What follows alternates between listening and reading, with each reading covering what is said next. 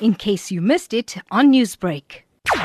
The University of KwaZulu Natal recognizes the concerns regarding the outbreak of the coronavirus disease 2019 and continues to closely monitor the ongoing national and international cases. The situation is changing rapidly and their top priority remains the health, safety and well-being of the community on and off campus. The university are planning for several contingency scenarios and taking decisive informed action to limit possible risks while ensuring continuity of teaching, learning and their research mission. They are also scaling up appropriate measures to protect the health of the UKZN community. At this point, UKZN has not experienced any COVID 19 incidents that would be a cause for a change in normal operating procedures, and the university remains open and operational.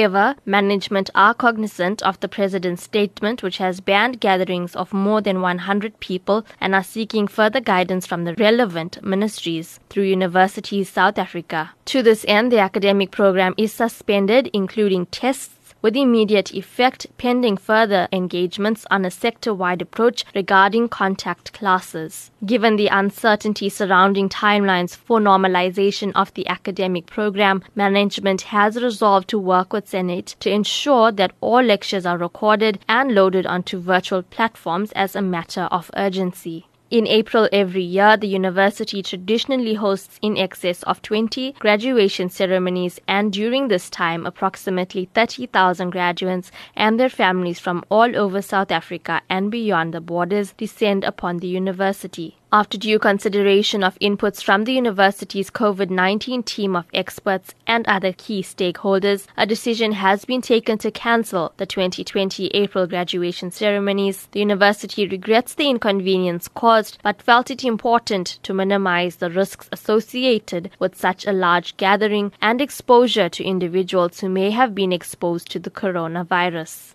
They are exploring options to ensure that graduates receive their qualifications and other relevant documents by the end of 2020. Further information will be published on the UKZN website and via email. Staff in UKZN's College of Health Sciences are working diligently to ensure that they are prepared if someone presents with symptoms and a clinical history that may indicate the novel coronavirus. They will continue to update the UKZN COVID 19 War Room as additional information becomes available through World Health Organization and United Nations. Newsbreak, Lotus FM, powered by SABC News.